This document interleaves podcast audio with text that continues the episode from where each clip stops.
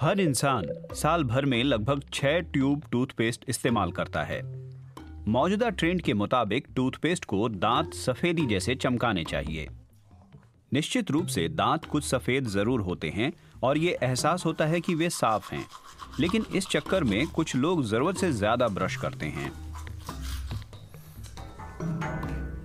हमारे पास ऐसे रोगियों की संख्या लगातार बढ़ रही है जो अपने दांतों की काफ़ी चिंता करते हैं। वे अपने दांतों को बड़ी गंभीरता से लेते हैं मुँह का हाइजीन उनकी प्राथमिकता होती है। वे बहुत देर तक ब्रश करते हैं।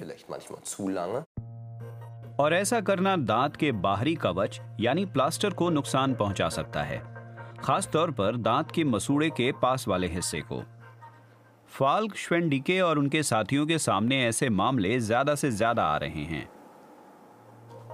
35 से 44 साल के लोगों के बीच ऐसे लोगों की संख्या 45 फ़ीसदी है, जो ज़्यादा ब्रश करने से परेशानी में पड़े। और पैंसठ से चौहत्तर साल के लोगों के बीच ये संख्या करीब अट्ठावन फ़ीसदी है। हाई आरडीए वैल्यू वाले टूथपेस्ट खास तौर पर ज़्यादा नुकसानदेह हैं। टूथपेस्ट के पैक पर लिखी आरडीए वैल्यू से पता चलता है कि क्रीम में कितने इमोलियंट तत्व हैं। ऐसे तत्व जितने ज़्यादा होंगे पेस्ट दांत पर उतना ही ज़्यादा घिसेगा। इनमें भी दांत सफ़ेद करने वाले टूथपेस्ट सबसे ज़्यादा घर्षण वाले होते हैं। जब मैं किसी पैकेट पर ब्लीचिंग या व्हाइटनिंग देखता हूँ तो मुझे पता रहता है कि उसमें घर्षण वाले तत्व ज़्यादा हैं। वैसे संवेदनशील दांतों के लिए बनाए गए टूथपेस्ट में ऐसे घर्षण वाले तत्व कम होते हैं।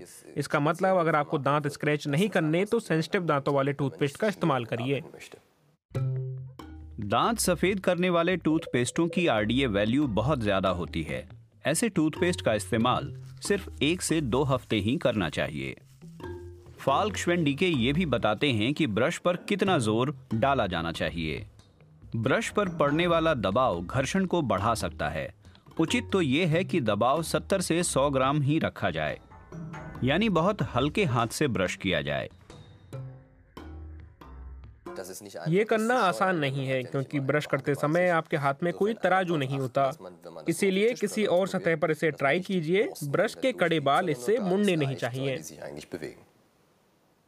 इलेक्ट्रिक टूथ ब्रशों में आमतौर पर प्रेशर सिग्नल होता है। लाइट के ज़रिए वार्निंग मिलती है।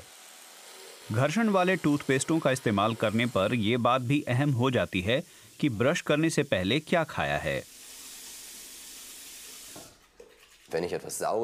किसी खट्टी चीज़ के खाने या पीने से दांत के ऊपरी भाग मुलायम हो जाते हैं। इससे मैं अपने दांतों को नुकसान पहुँचा सकता हूँ।